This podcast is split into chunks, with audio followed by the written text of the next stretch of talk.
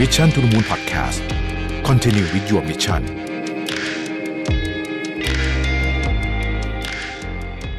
สวัสดีครับ ยินดีต้อนรับเข้าสู่ Mission to the Moon Podcast นะครับ ขึ้นอยู่กับรวิทย์หนุสาหะครับ วันนี้นะครับเราจะมาชวนคุยกันเรื่องของการขอโทษนะฮะว่าการขอโทษแบบไหนเป็นการขอโทษที่เราเรียกว่าขอโทษแบบที่ไม่ดีนะครับ เราอาจจะเคยได้ยินคำขอโทษที่เรารู้สึกว่าเออฟังเสร็จแล้วเนี่ย มันไม่รู้สึกดีขึ้น หรือเราเองอาจจะเคยเป็นคนทำแบบนั้นนะครับ เช่น ขอโทษแล้วกัน ขอโทษแต่ ขอโทษก็ได้นะฮะขอโทษนะ ถ้าทำให้รู้สึกไม่ดีอะไรประเภทนี้เนี่ยนะครับ อย่างที่บอกนะฮะว่าเราก็คงเคยได้ยินคำขอโทษประเภทนี้มาบ้างนะครับ หรือเราอาจจะเคยเป็นคนทำบ้างด้วยซ้ำนะฮะถ้าหากว่าเราเป็นคนได้ยินเนี่ย เราก็อาจจะรู้สึก รู้สึกเสียใจอยู่แล้วนะ จากการกระทำของอีกฝ่ายที่เป็นเรื่องที่ทำแล้วเราสร้างความไม่พอใจหรือว่าความเสียใจให้กับเรา แล้วเราอาจจะยังต้องมาสับสน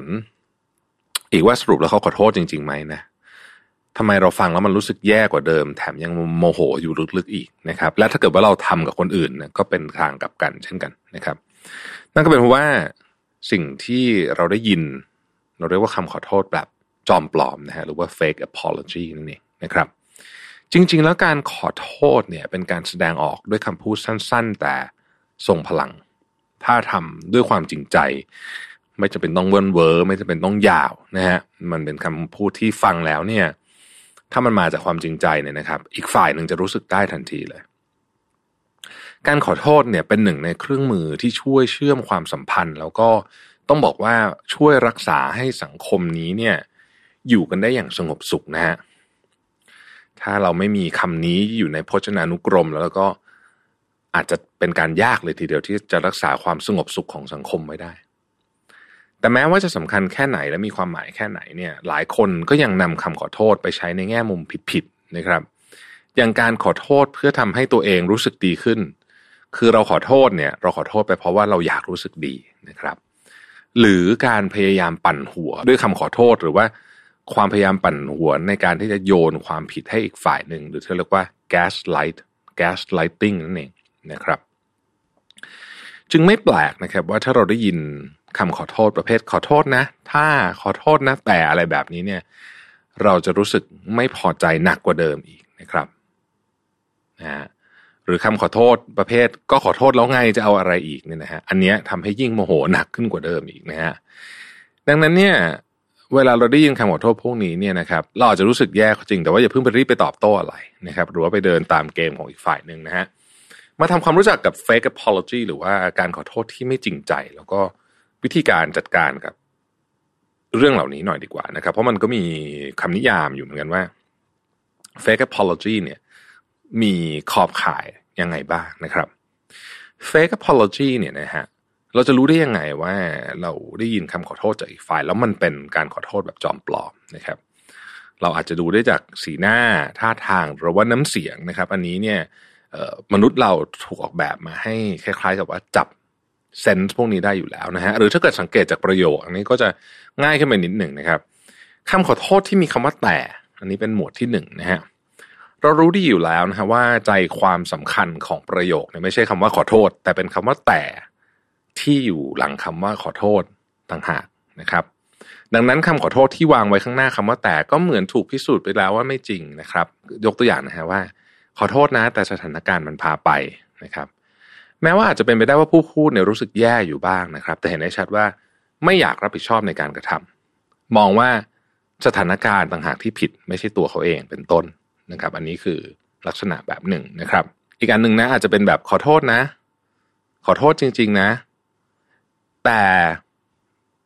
เพราะไอคนนั้นมันชวนอะไรแบบนี้นะฮะก็จะเป็นลักษณะแบบเดียวกันคือความรู้สึกว่าความอาจจะรู้สึกแย่แต่ว่าคนที่รับผิดชอบเนี่ยคือไอคนที่อยู่หลังคำว่าแต่นี่แหละ หรือว่าสถานการณ์หรือว่าอะไรก็แล้วแต่นี่นะครับ อันที่สองคือประโยคขอโทษที่มีคำว่าท่านะฮะท่าเนี่ยเป็นลักษณะของเงื่อนไขแบบหนึ่งนะครับทำให้ผู้ฟังรู้สึกว่าสิ่งที่เกิดขึ้นเนี่ย มันไม่ใช่ความจริงนะครับ ยกตัวอย่างว่า ขอโทษนะ ถ้าทำให้เสียใจนะฮะฟังดูเผินๆอาจจะไม่มีอะไรใช่ไหมแต่จริงคำพูดเนี้ยให้ความรู้สึกราวกับว่า ผู้ฟังที่บอกว่าเสียใจนี่ยอาจจะเป็นจริงหรือไม่เป็นจริงก็ได้นะครับ ถ้าเกิดว่าบังเอิญว่าเธอเสียใจฉันก็ขอโทษแล้วกัน แต่ถ้าไม่เสียใจก็ไม่ขอโทษนะฮะซึ่งมันแตกต่างจากประโยคที่ชัดเจนมากๆ อย่างเช่น ขอโทษที่ทำให้เสียใจเนี่ยสองประโยคเนี้ยต่างกันมาก ผมพูดให้ฟังอีกทีหนึ่งนะฮะขอโทษนะ ถ้าทำให้เสียใจ กับขอโทษที่ทำให้เสียใจสองประโยคนี้ต่างกันเยอะมากนะฮะคำขอโทษประเภทท่าเนี่ยซึ่งเป็นลักษณะของประโยคเงื่อนไขนี่นะฮะทำให้ผู้ฟังสั่นคลอนในความเชื่อของตัวเองนะครับ และหลายครั้งไม่ใช่ทุกครั้งนะครับ แต่ว่าหลายครั้งเนี่ยมันเป็นลักษณะของการขอโทษที่มีฝ่ายหนึ่งเนี่ยพยายามจะมานิพุเลตความสัมพันธ์นั้นอยู่ พยายามจะควบคุมความสัมพันธ์นั้นอยู่นะครับ อีกอันหนึ่งคือประโยคขอโทษที่กำกวมนะฮะ เช่น ขอโทษแล้วกันนะขอโทษกันละกันนะฮะคืออาจจะตีความได้ว่าผู้พูดเนี่ยไม่ได้เข้าใจปัญหาที่เกิดขึ้นจริง ๆ ว่ามันคือปัญหาอะไรนะครับ หรือขอโทษส่งๆไปอย่างนั้น แล้วก็ไม่ได้รับผิดชอบที่จะไม่ทำให้มันเกิดขึ้นอีกนะครับคำขอโทษประเภท ขอโทษก็แล้วกันเนี่ยนะฮะเป็นคำขอโทษที่ผู้พูดเนี่ย มีแนวโน้มว่าจะต้องการให้เรื่องมันจบๆไปเท่านั้นนะครับ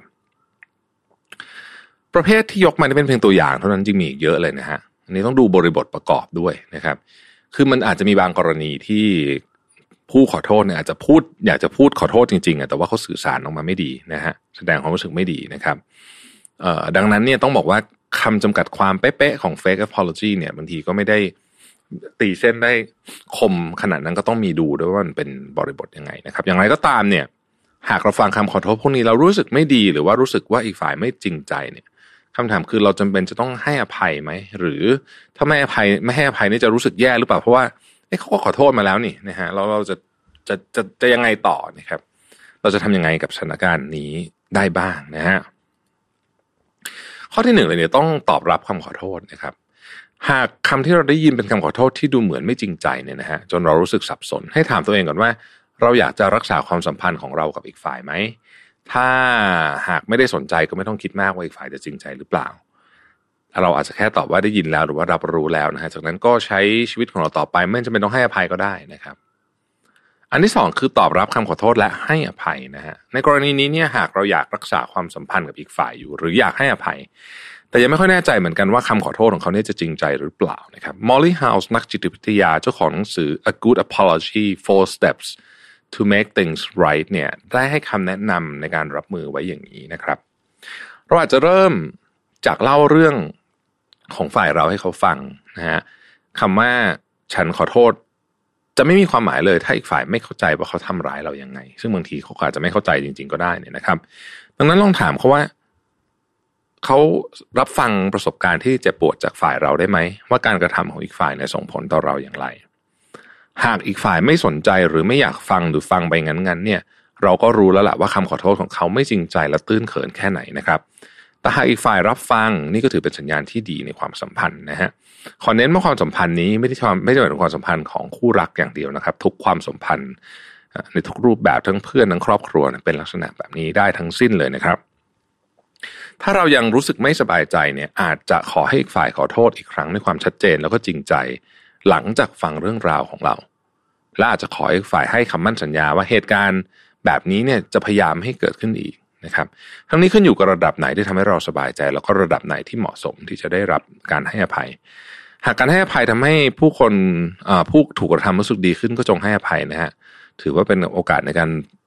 ปลดปล่อยความแค้นคุณเคืองไปในตัว แล้วก็จำไว้ว่าการให้อภัยไม่ใช่การคืนดีเสมอไป ไม่ใช่ในทุกกรณี เราให้อภัยได้นะครับ แต่ว่าเราไม่จำเป็นที่จะต้องกลับมานะที่ความสัมพันธ์นั้นก็ได้นะฮะ